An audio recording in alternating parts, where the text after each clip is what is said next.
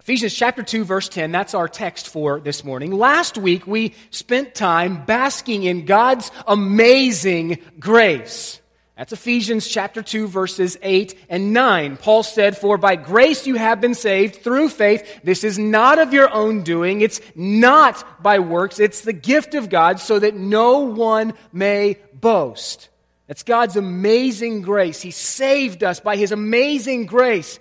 But this morning in Ephesians 2:10, Paul is going to set our gaze squarely on God's amazing work. Amazing grace last Sunday, amazing work this Sunday. As we studied through Ephesians chapters 1 and 2, we've learned that in our salvation we were spiritually raised from the dead. We were freed from slavery to sin. We were rescued from God's just wrath as a result of our union, our vital union with the Lord Jesus Christ. And now Paul speaks of our salvation in terms of us being a new creation, created in Christ Jesus. From amazing grace to an amazing work, that amazing work being a new creation in Christ. Let's turn our attention to our text for this morning. If you have the ability with us, we would encourage you to stand in reverence for God's word.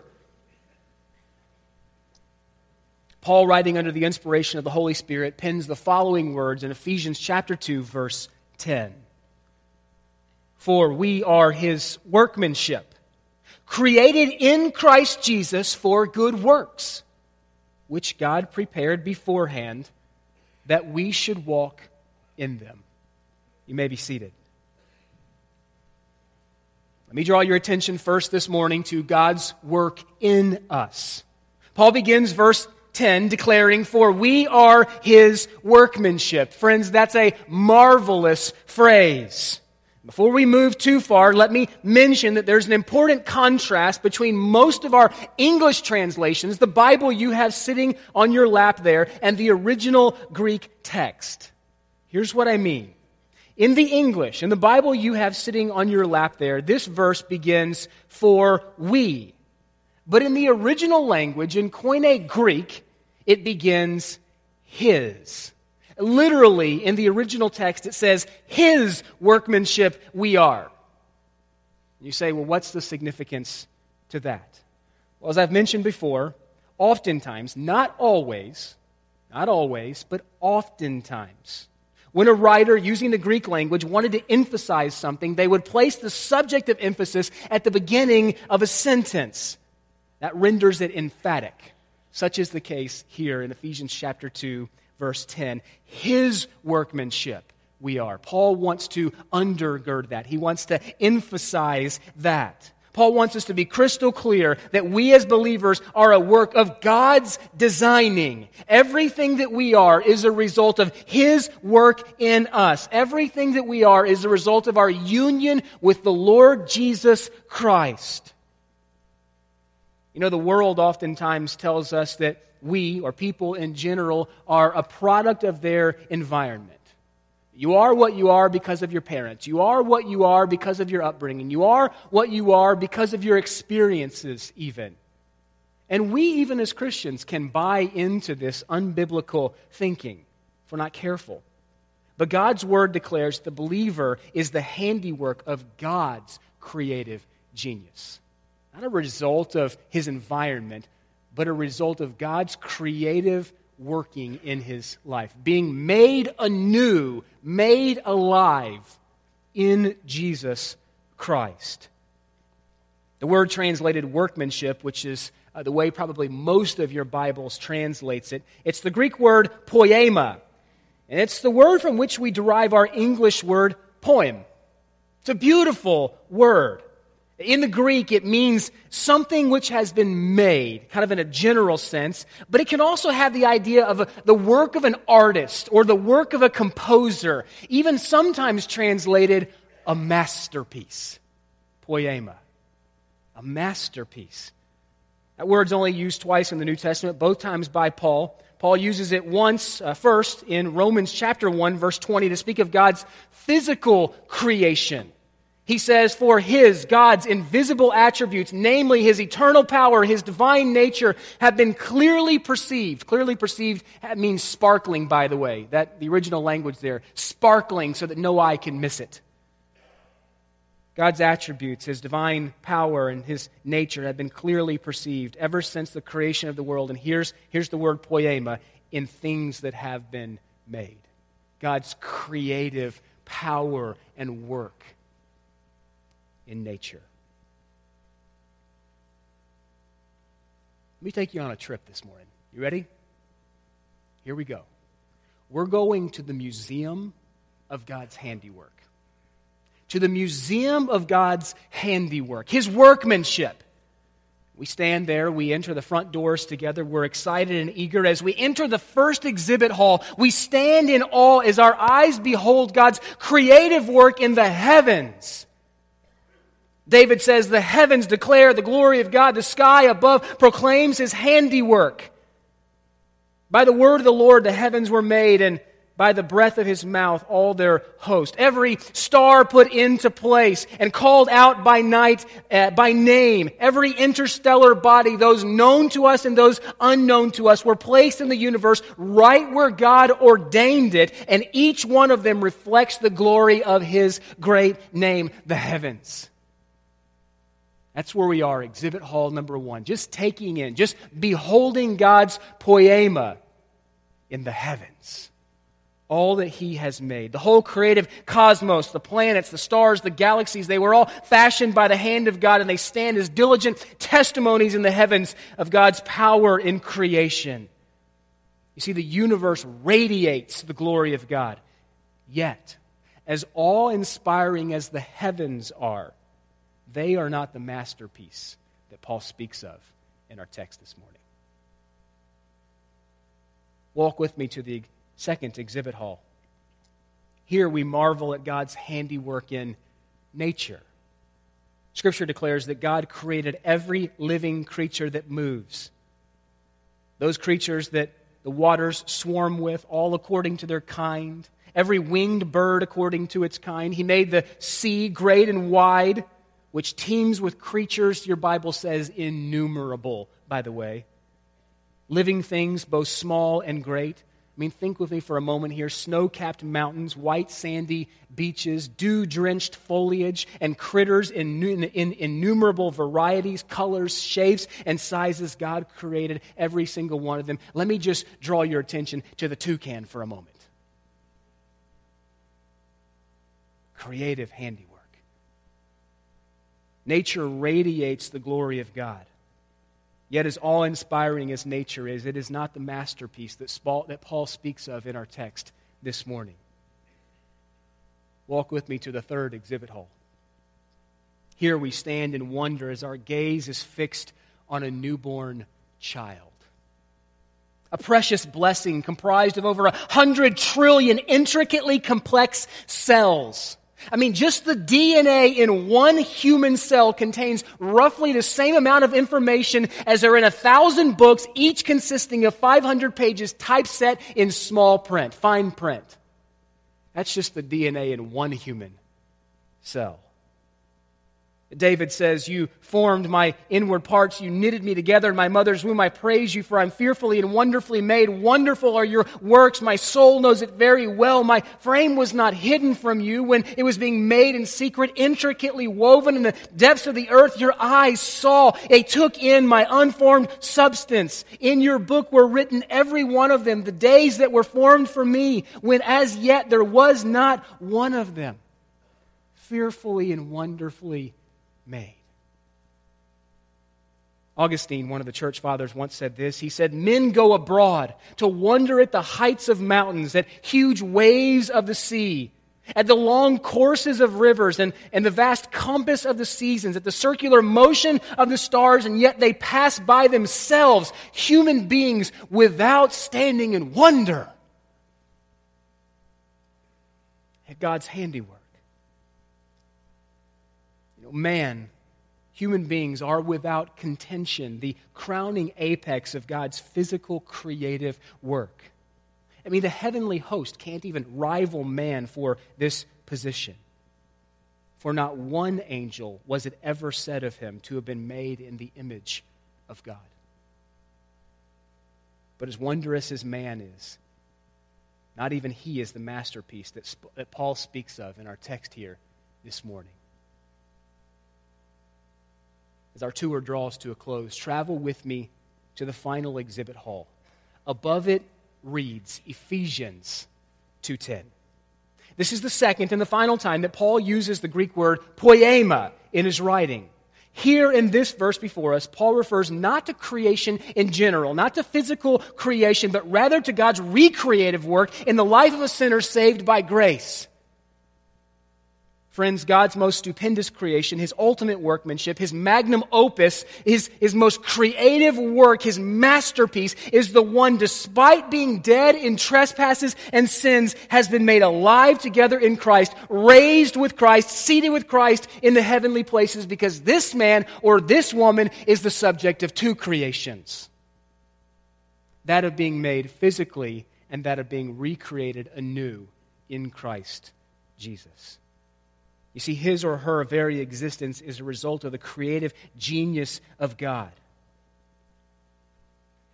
The old has passed away, behold, the new has come.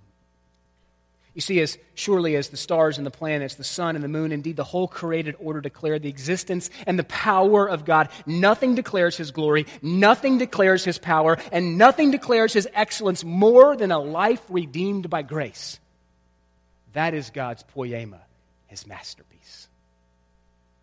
you're sitting here this morning and you know Jesus Christ savingly, you are a work of his hand, his masterpiece, his handiwork. A once dead man made alive in Christ. The redeemed are God's magnum opus, his poetic masterpieces. But notice again that Paul emphasizes that all of this has been accomplished through the agency of Jesus Christ. Look at your Bible. He says, For we are his workmanship. Again, literally, his workmanship we are, created in Christ Jesus. Friends, those two words, in Christ, though brief, are most glorious. They serve as the most profound statement of the inexhaustible significance of believers' salvation. Those two words, in Christ, they tell the believer's security in Christ, who alone bore God's righteous judgment against sin. Those two words tell the believer's acceptance in Christ, with whom God alone is pleased. Those two words tell the believer's future assurance in Christ, who is the resurrection and the life, and the sole guarantor of our inheritance in heaven. Aside from the words, but God, which we studied a few weeks back, no other two words carry more significance to the believer than the two words in Christ. In Christ. Are you found in Him? There's only two places that men are found either in Adam, we're born that way, or in Christ, having been created anew, recreated in Christ Jesus. And Paul says that we were created in Christ Jesus. I think he's pointing back to verses 8 and 9. I think he wants us to be crystal clear about something, friends. He wants us to be crystal clear about the fact that what we are is wholly resultant of, or we are wholly dependent on God's sovereign, gracious initiative and activity for our salvation. There's no such thing as a self made man spiritually. Matter of fact, the word created there in your Bible, created in Christ Jesus, that very word in the original language is only used of God. Created in Christ Jesus. Only used to describe God's activity. It has the idea of manufacturing or fabricating something, but fabricating something with a spiritual frame. Created in Christ Jesus. It denotes something that only God alone can produce.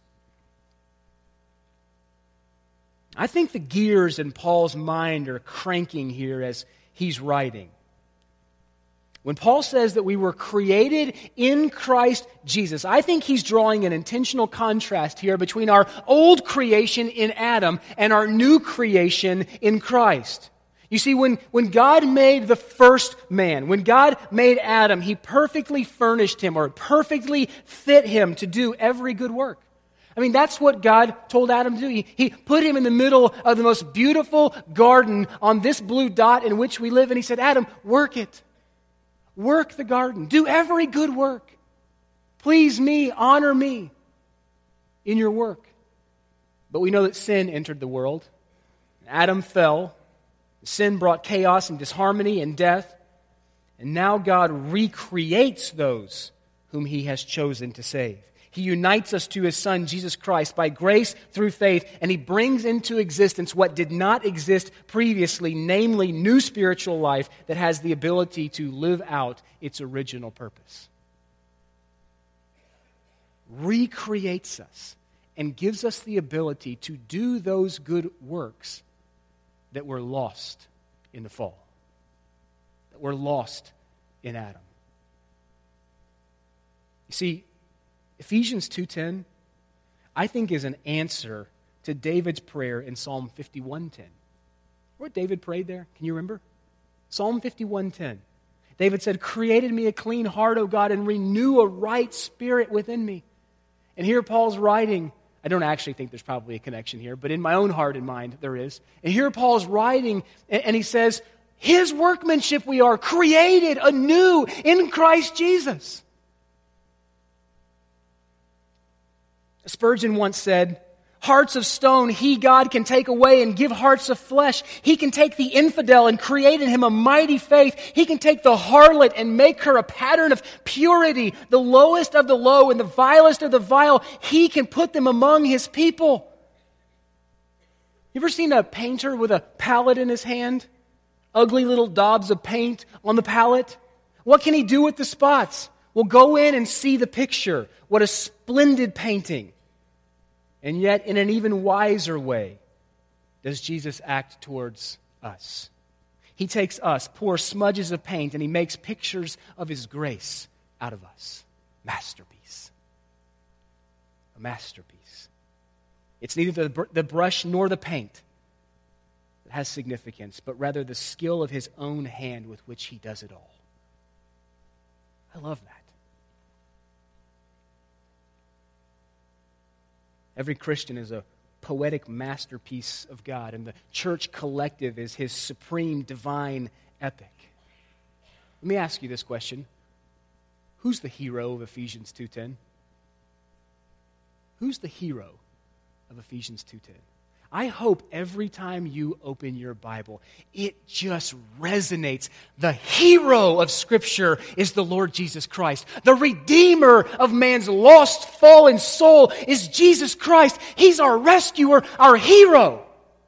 He's the hero of this text and every text, from Genesis chapter 1 to Revelation chapter 22. Jesus Christ is the hero of all Scripture. Every redeemed poem, every redeemed masterpiece is created in Christ Jesus and it is full of Him, the hero.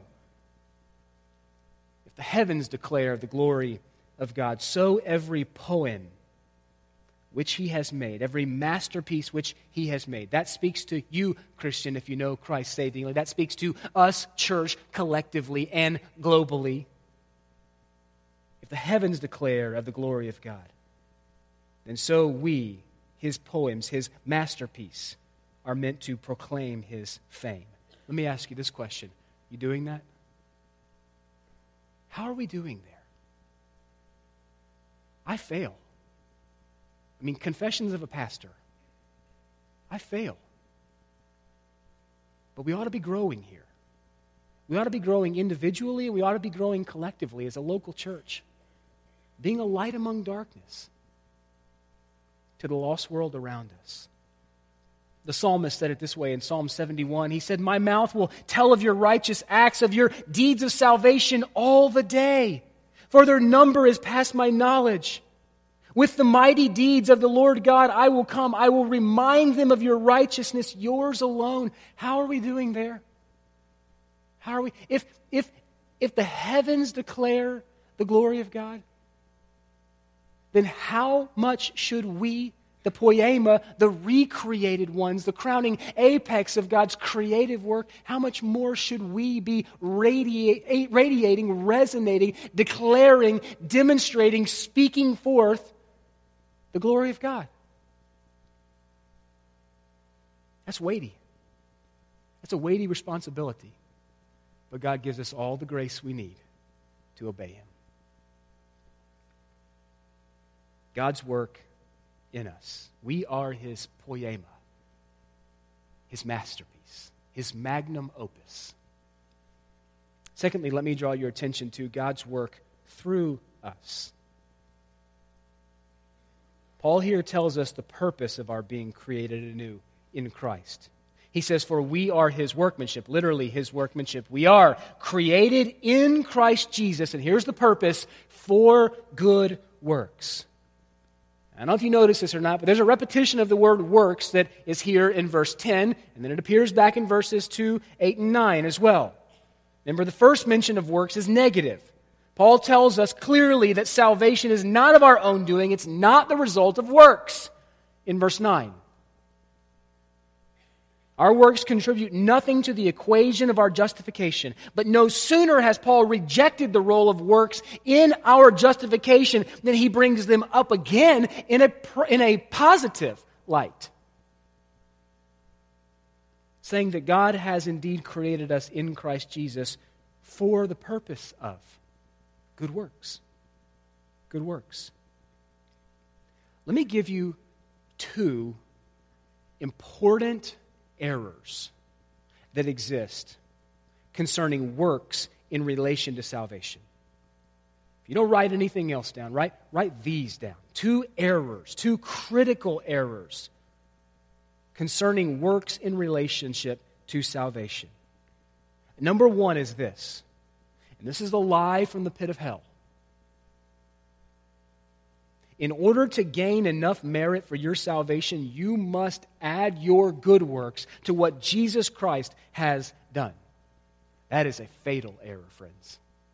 And really, that's, that's, that's not only the plight of the Roman Catholic Church, but that's, that's really the, the theology of every single worldview outside of Christianity. It's what can you do to appease your God? What can you do to add to what he's already done? Every single worldview, every system of religion settles on that common point. Here's what you can do. Now add it to what your God has done. In order to gain enough merit for your salvation, you just simply add your good works to, in Christianity's case, what Jesus has done for you. We need to remember that good works are never to be relied upon as items placed to your credit in the running account with our supreme creator. That's error number one. You can add something. It's your faith plus what Jesus has done. Error number two is this because we are saved by grace through faith, that means that your good works have no connection at all to your salvation. Because we're saved by grace alone, through faith alone, in Christ alone, that must mean then that your good works have absolutely no bearing whatsoever or no connection whatsoever to your salvation. Both of those are critical errors. False. False. Can you add anything to your salvation? False. Can we preach justification apart from the fruit of a justified life? False false. I was thinking about this this week in my study. I, I think those of us, hopefully all of us, that, that have a, a good theological foundation, a good soteriology. It's what we understand to be true about salvation, soteriology. Those of us that have a strong biblical soteriology, if we're not careful, we can read the words good works and we can count them as bad words. We think good works, that's a bad word. That's a bad word. Good works aren't a bad word. Let me, let me help you understand that just a little bit here. Here's just a smattering of verses. 2 Corinthians chapter 9 verse 8. God is able to make all grace abound to you so that having all sufficiency in all things at all times you may abound in every say it with me good work. How about Colossians 1:10? Walk in a manner that's worthy of the Lord, fully pleasing to him, bearing fruit in every say it with me good work and increasing in the knowledge of God. 2 Thessalonians 2 16 and 17. Now may the Lord, Jesus Christ Himself, and God our Father, who loved us and gave Himself for us as eternal comfort and good hope through grace, comfort your hearts and establish you in every good work and word. 2 Timothy 2:21 Therefore if anyone cleanses himself from what is dishonorable he will be a vessel for honorable use set apart as holy, useful to the master of the house, ready for every good work. Here's a familiar one to probably all of us 2 Timothy 3:16 and 17. All scripture is God breathed, right? All scripture is God breathed or breathed out by God is the original language, and profitable for teaching, for reproof, for correction, and training in righteousness, that the man of God may be thoroughly equipped for every good work. Jesus Christ gave himself for us to redeem us from all lawlessness and to purify for himself a people for his own possession who are zealous for good works. Brothers and sisters, good works is not a bad word. It just needs to be understood in its proper context. And that's what Paul is doing for us in our text this morning. So, how are we to understand the role of good works in relation to salvation? Well, First, we need to be clear about the fact, and I, I want to undergird, emphasize, bold, make capital, underline, put it in quotes, parentheses, whatever we got to do so that we get it in our hearts and minds. We are saved by faith alone, sola fide. We're saved by faith alone, apart from our righteousness, apart from any merit, apart from any work. If we stand in Christ, we stand on Him and on Him alone. We're saved by faith. We're saved by faith. Our works add no credit to heaven's ledger.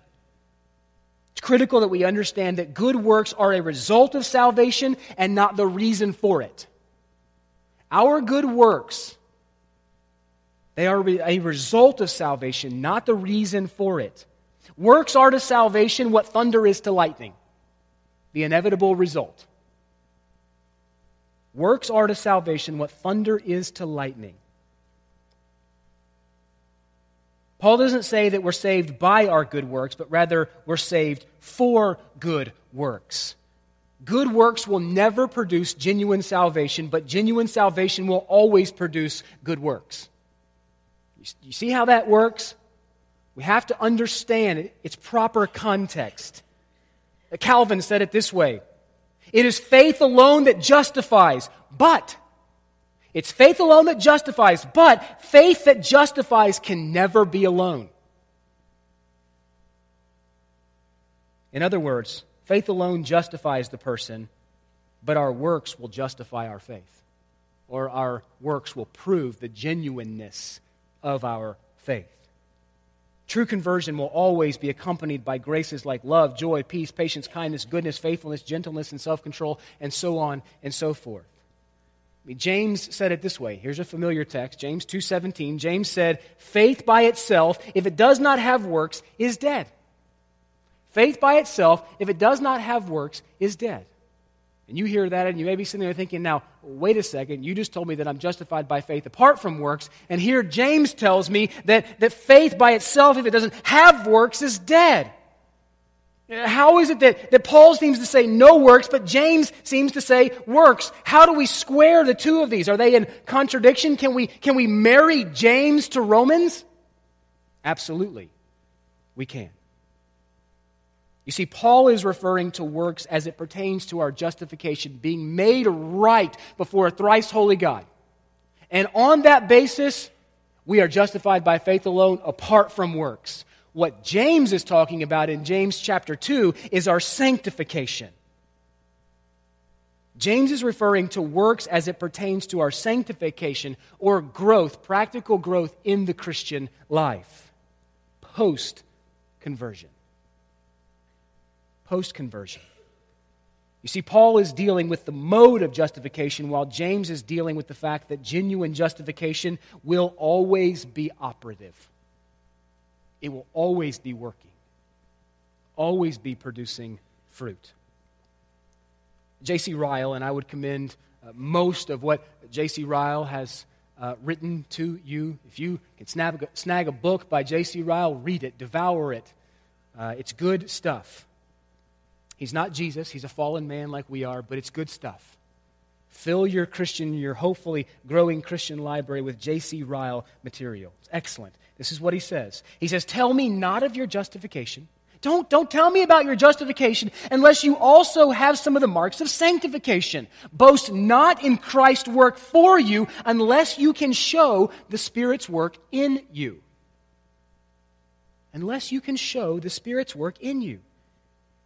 You see, while we reject a theology that adds works to faith for justification, so we must also reject a theology that holds justification divorced from an ongoing, sanctified, changed life. Let me say it another way. Justification and sanctification have to be distinguished. They're two, they're two different things. They, they have to be distinguished, but they can never be separated. Justification and sanctification both have to be emphasized. They have to be distinguished, but they can never be separated. Luther once said, The position of a preacher is a precarious one, for on one hand, he must preach justification by faith alone, and yet he also must preach the necessity of good works. For if one only preaches faith, he gets a bunch of false converts who do nothing. But if he only preaches works, he gets a bunch of false converts who are self righteous legalists. We're saved, we're justified by faith alone, in Christ alone. But that justification will result in sanctification. Good works. Good works. Good works serve as a validation or an evidence of true conversion. And so, friends, I would say this. If there is no godly fruit, which if you, if you just can't get past the good works uh, terminology, which we should be getting past it because our Bible uses it, but if we have trouble getting past that terminology, good works, then, then think godly fruit. Godly fruit. If there is no godly fruit in your life, if there no, are no good works in your life, then you may well be unconverted. There's no godly fruit evident in your life. It's like trying to win a legal matter without any evidence. Apart from any verifi- verifiable evidence, a judge and jury probably wouldn't rule in your favor on any matter unless there's evidence. And so the question I would ask you to ask yourself is Is there any biblical evidence in your life that would stand to convict you of being sealed in Christ, raised with Christ, made alive in Christ, seated with Christ in the heavenlies? Is there, is there any validation for that? Is there any evidence for that that could convict you of having been sealed in Jesus Christ savingly? You see, the doctrine of good works, which that's what this is, this is a doctrine. Doctrine of good works, when it's accepted by faith, it deprives man of every reason for boasting in himself but it also takes away his every ground for despair. The doctrine of works, when we understand it biblically, it removes all ground for, from, for, from boasting. That's what Paul said in verse 9, right? So that no man can boast. But at the exact same time, it infuses that man with encouragement that he might not despair, understanding that he stands not on his own merit, but on the merit of Christ. Not on his own work, but on the finished work of Jesus Christ on his behalf and credited to his or her otherwise bankrupt account. Let me bring a little more practical application here. It's not only by our words that we give testimony to the greatness of God, but it's also by our works. You'll remember a few weeks back, I, I said that we have to preach the gospel. You can't just live the gospel out and, and expect people to get it. Oh, yeah, I get from your life. Jesus Christ died on the cross and he rose from the grave and he, he's seated in heaven and he intercedes for me and I'm to know him by grace alone, through faith alone. People don't get that through our, our actions. They get that through our words. So we must preach the gospel. Faith comes by hearing, hearing the word of Christ. But having said that, here's the other side of that coin. It's not only by our words that we give testimony to the greatness of God, but it is also by our works. You see, our good works, in fact, pave the way for our witness with good words. If our walk contradicts our words, then we lose our testimony. We call that integrity. We want what we say and what we do to be congruent. Now, are we fallen, feeble, and frail? Do we blow it? Absolutely. Confessions of a local pastor. But we want to be growing in that. That what we say, the gospel that we preach with our mouth, is congruent with, lines up with, is in harmony with what we do, the way that we act. So that when the lost world sees that, they don't see a glaring contradiction.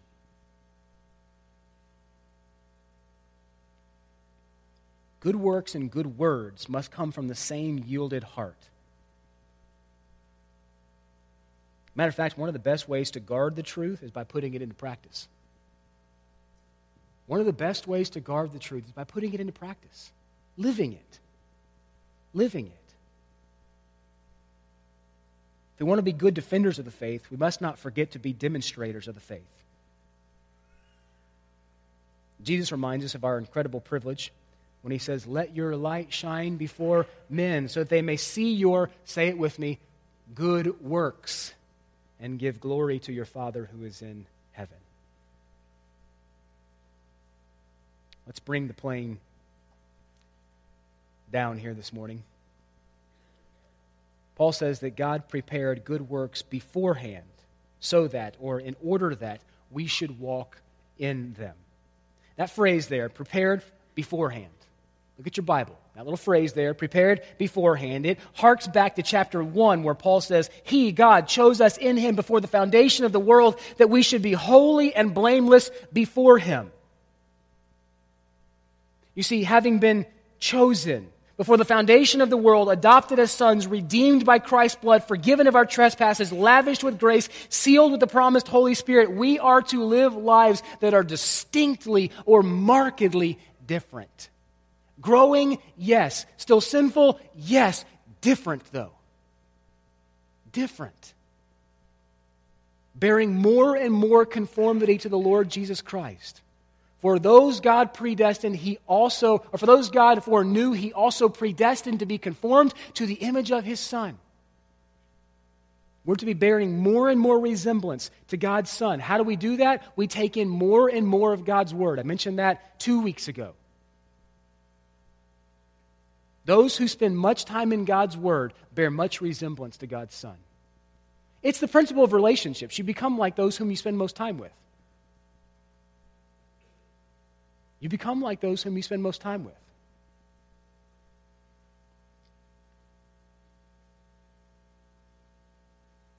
We're to live lives that are markedly different, bear godly fruit. Matter of fact, Paul's going to take the final two chapters, those two chapters being Ephesians uh, 4 uh, through 6 of his letter, and he's going to amplify uh, what those good works are and how we can practically live in them. See, Ephesians is separated into kind of two divisions here. You've got theology on the front end, we, we, want a, a solid soteriology. How are we saved? What has God done for us in our salvation? We want a high Christology. What has Jesus Christ done for us? We want a good pneumatology. What's the role of the Holy Spirit in our lives? All of those things matter because Paul's going to take all that theology and he's going to apply it in chapters 4 through 6. And he's going to say, as a result of that, live this way. As a result of that, do this. As a result of that, don't do this. As a result of that, think this way. As a result of that, speak this way. As a result of that, parent this way. As a result of that, husbands, be this kind of husband to your wife. Wives, be this kind of wife to your husband. Children, be submissive and obedient to your parents. Slaves, honor your masters. See, theology matters. What you believe matters. to the practical outworking of life. Specifically, if we are to live in or walk in good works which God prepared beforehand. Not only did God predetermine eternal glory for believers, but He's also prepared good works beforehand in this present life. You see, from beginning to end, friends, from beginning to end, it's all grace. My salvation is all grace. Any, any good work that I would perform, it's all grace. What's the purpose of these good works that God has prepared in advance? Well, He tells us the purpose is that we might daily walk in them for His glory. Again, we see a contrast here. Look back at verse 1, chapter 2, verse 1. How did we used to walk? We used to walk in trespasses and sins, but now in Christ, we're called to walk in a different way. Our attitudes and our behavior should now show all the hallmarks of being a new creation. Okay, here's, here's the time for you to confess. I've confessed twice this morning already. Any antique shoppers in here? Raise a hand gently. Uh huh. Yeah, it crosses genders and it, it crosses demographic, ages. I, I, I see you. Antique shoppers. For those of you who are a little more learned in your antiquing, you know when you go to an antique store or to a thrift store or to a garage sale and you see an item that looks nice or might look vintage or old, you pick that piece up and you turn it over. And you want to know is there a hallmark stamped on this? Is it the genuine article or is it just a reproduction? And oftentimes, makers of things will put the logo on it. They'll put their name on it, or the artist will put initials on it, or a date on it. Those are all hallmarks saying this item or this article is genuine. Well, good works are the hallmark of the Christian. They don't make us a Christian, Got that? Are we clear about that? They don't make us sealed in Christ, they demonstrate that we are sealed in Christ. Hallmark. Our attitudes and our behavior should show all the hallmarks of a new creation. Notice that Paul says that we're to walk in them and not to work in them. Paul says that we're to walk in these good works, which God predetermined not to work in them. You see, God has prepared good works in advance for believers that He will perform in and through them as they, that's you and I in Christ, walk in His power and in His Word. It's not doing a work for God, but rather God doing a work in and through the believer. Paul underscores this in Philippians chapter 2. Don't turn there, just listen for a second. Paul underscores that. He says, It is God it is God who works in you both to will and to work for his good pleasure. We're supposed to walk in them, not work in them. Walk in them. Now, I do want you to do a little walking in your scripture now. Keep your finger there in Ephesians chapter 2 and turn over briefly to Hebrews chapter 13. We'll be brief here. Hebrews chapter 13 verses 20 and 21. Here's what I want to show you. I want to show you how the two truths, that being God preparing beforehand and then we walking in them, how those two truths harmonize or converge. As we see it here in Hebrews 13, 20 and 21. The writer of Hebrews says this Now may the God of peace, who brought again from the dead our Lord Jesus, the great shepherd of the sheep, by the blood of the eternal covenant, equip you with everything good. Stop. That's God's work. He equips you with everything good. That's His work. Now look at the very next phrase that you may do His will. That's your part. That's your part. He does the equipping, prepared in advance, prepared beforehand. Our part is that we would walk in His will. That we would walk in His will. As those men and women who have been made anew in Christ Jesus. His handiwork we are, His masterpiece we are. We see both God's sovereign foreordination and provision coupled right along with our responsibility to act on his provision. You say, well, well what am I to do? What's, what can I walk out of here with today, Eric, is, is, insofar as practical application is concerned? Let me give you just four brief points because we're at the end of our time. We're seated in the heavenlies in Christ Jesus, but we're not physically there yet. Spiritually, that's the, that's the truth. It is a present reality of us. Remember, Paul is so certain of its future uh, coming that he writes as if it has already taken place. We were seated in the heavenlies, but we're not there yet physically. And so, what are we to do? How are we to walk down here in such a way that will bring glory to God's name? Well, let me give you four practical, brief applications. Number one, we're called to walk in love. That's a good work. That's fruit of a genuine conversion, a hallmark of a genuine believer. We're to walk in love. If I speak in the tongues of men and of angels, but I have not love, I'm a noisy gong or a clanging cymbal. If I give away all that I have and deliver up my body to be burned, but I have not love, I gain nothing. How will people know that you're my disciples? By your love for one another. We're to walk in love. Is it easy? No. Do we fail? Yes. Is there sufficient grace? You bet your bottom dollar. We're called to walk in obedience. This is a good work fruit, evidence of a genuinely converted person. We're to walk in obedience. For by this we know that we love the children of God, when we love God and obey his commandments. For in this is the love of God, that we keep his commandments, and his commandments are not burdensome. That we walk in obedience. That's a good work, a hallmark of a truly converted person. Are we perfect at it? No. Do we need grace? Yes. Is it sufficient? You bet your bottom dollar. We're called to walk in faithfulness. Faithfulness. Keep in mind, friends, everything you have is on loan. Your ministry, everyone who was standing up here, is on loan. Your children are on loan. Your ability to work is on loan. All your relationships, everything we have, we don't own. It's, it's been entrusted to us. We're just stewards of everything that God has given us.